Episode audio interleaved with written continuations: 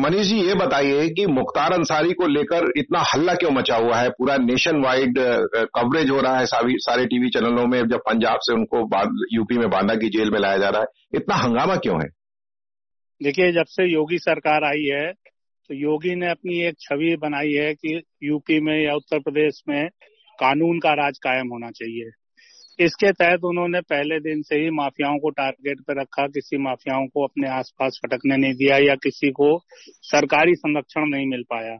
आमतौर पे जो भी पूर्व की सरकारें रही हैं, उनमें ये माफिया फलते फूलते रहे हैं। राजनीति का अपराधीकरण या कहें अपराधों का राजनीतिकरण, एक ये लंबे दशकों से चला आ रहा है सिलसिला।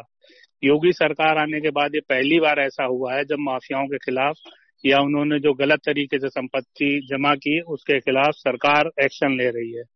अतीक के खिलाफ सबसे बड़ी कार्रवाई हुई है अब तक प्रयागराज के जो सांसद, पूर्व सांसद रहे हैं। यूपी के यू तो हर एक जिला एक एक अपराधी के नाम से जाना जाता है। तो मुख्तार अंसारी का प्रभुत्व अपने इलाकों में, गाजीपुर, मऊ, इन खास इलाकों में, आजमगढ़, इनमें ज़्यादा रहा है। तो सरकार की पहले नकेल कसी उन्होंने अतीक अहमद पर, उसके बाद फिर उन्होंने बाकी माफियाओं पे सिकंजा कसना शुरू किया। तो सबसे बड़े माफिया डॉन के रूप में आज अगर नाम आता है, क्योंकि उनकी जो मेन अदावत चलती थी कृष्णानंद राय से, उनके हम की हत्या के बाद अब केवल मुख्तार एक ऐसा अपराधी है जिसका डंका बज रहा है अंडरवर्ल्ड में। मुख्तार ये चाहते भी हैं कि यूपी में उनकी सल्तनत कायम रहे अंडरवर्ल्ड में सिर्फ़ एक नाम कायम रहे वो हो मुख्तार अंसारी। लेकिन उनके उनके तो मतलब उनका जो संघर्ष है वो तो ब्रजेश सिंह और त्रिभुवन सिंह जो एक और गिरोह है बनारस का उसके साथ तो ज़्यादा इन लोगों की राइवलरी इनकी राइवलरी शुरू हुई अस्सी के दशक में। हम्म। तब मुख्तार और ब्रजेश अपराध जगत में कूदे भी नहीं थे। ये दो गैंग होते थे मखनू का गैंग और एक साहिब सिंह का गैंग। मखनू गैंग में शामिल हुए मुख्तार अंसारी और साहिब सिंह के गैंग में शामिल हुए ब्रजेश सिंह। हम्म। तो सरकारी ठेकों में कब्जा करना रेलवे के ठेकों पे को हथियाना या कोयले की जो उसमें ठेके में उसमें अपना वर्चस्व स्थापित करना। और जो एक अपहरण का उद्योग फिरौती का उद्योग जो पूर्वांचल में बड़ा नोन उद्योग है उसमें अपनी धमक जमाना।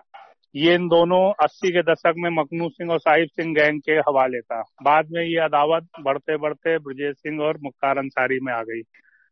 ब्रजेश सिंह और इन दोनों की ओर से तो लगातार एक दूसरे गैंग की हत्याएँ करते रहे, उनके गुर्गे मारे जाते रहे। लेकिन जब 96 में मुख्तार अंसारी ने राजनीति में कदम रखा, तब से ब्रजेश सिंह कमज़ोर होते चले गए।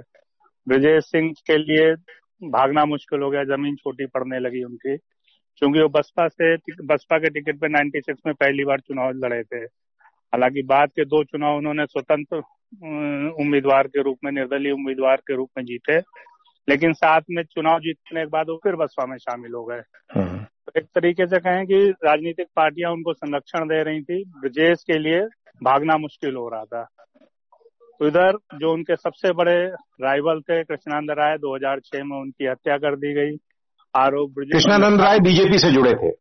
जी बीजेपी से जुड़े थे और एकमात्र भूमियार नेता और मुख्तार के विरोधी के रूप में उनको टक्कर देने वाले एकमात्र नेता थे तो वो कृष्णानंद राय थे। हाँ। लेकिन उनकी हत्या के बाद एक छत्र राज कायम हो गया था मुख्तार का।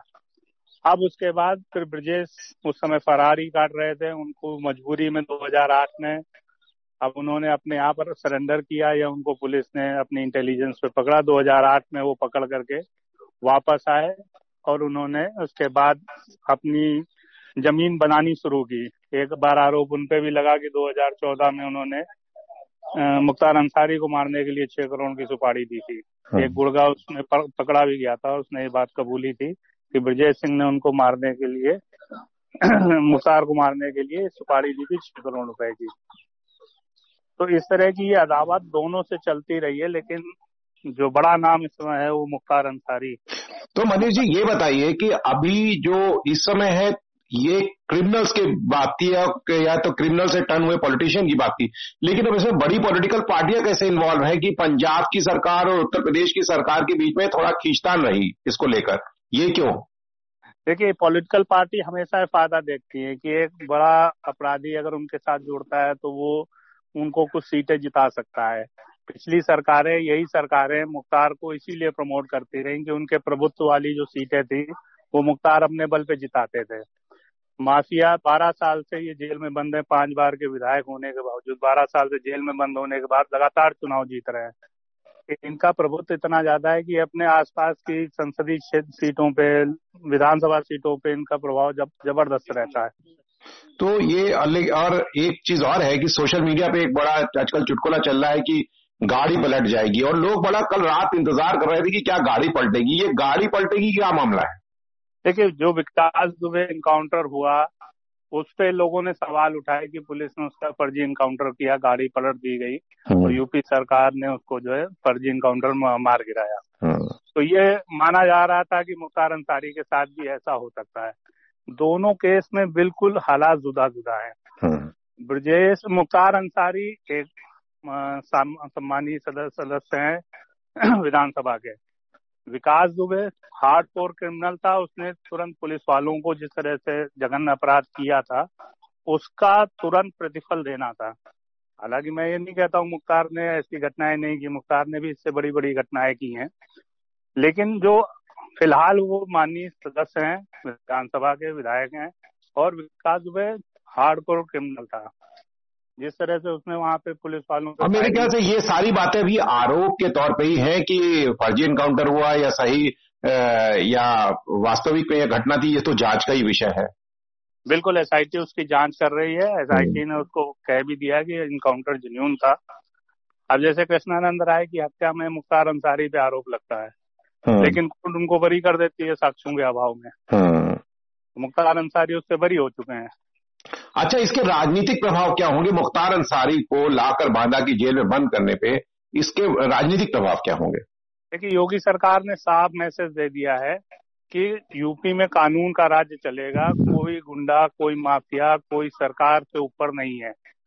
अगर सरकार से कोई कानून से खिलवाड़ करेगा तो उसको माकूल जवाब दिया जाएगा। पिछले दो साल से मुख्तार अंसारी पंजाब जेल में लगातार किसी न किसी बहाने से टिके हुए थे। चौबीस जनवरी को वो पहुँचे थे रोपड़ जेल चौबीस जनवरी 2019 को। तो दो साल दो महीने और बारह दिन। इतने समय के बाद उन्होंने उनको यूपी सरकार वापस आने में कामयाब हो पाई। इस बीच लगातार पंजाब सरकार उनको संरक्षण दे रही थी लगातार उनको बचाने की कोशिश कर रही थी। पर वो कोर्ट का प्रोसेस था या सरकार का प्रोसेस था? देखिए बहुत सारी प्रोसीडिंग ऐसी होती है जो सरकार अगर चाहे संरक्षण दे तो वो कोर्ट भी उन कागजों के आधार पे, उन दस्तावेजों के आधार पे कोर्ट को मजबूरन उसके फेवर में डिसीज़न देना पड़ता है। जी। ठीक है मनीष जी बहुत बहुत धन्यवाद।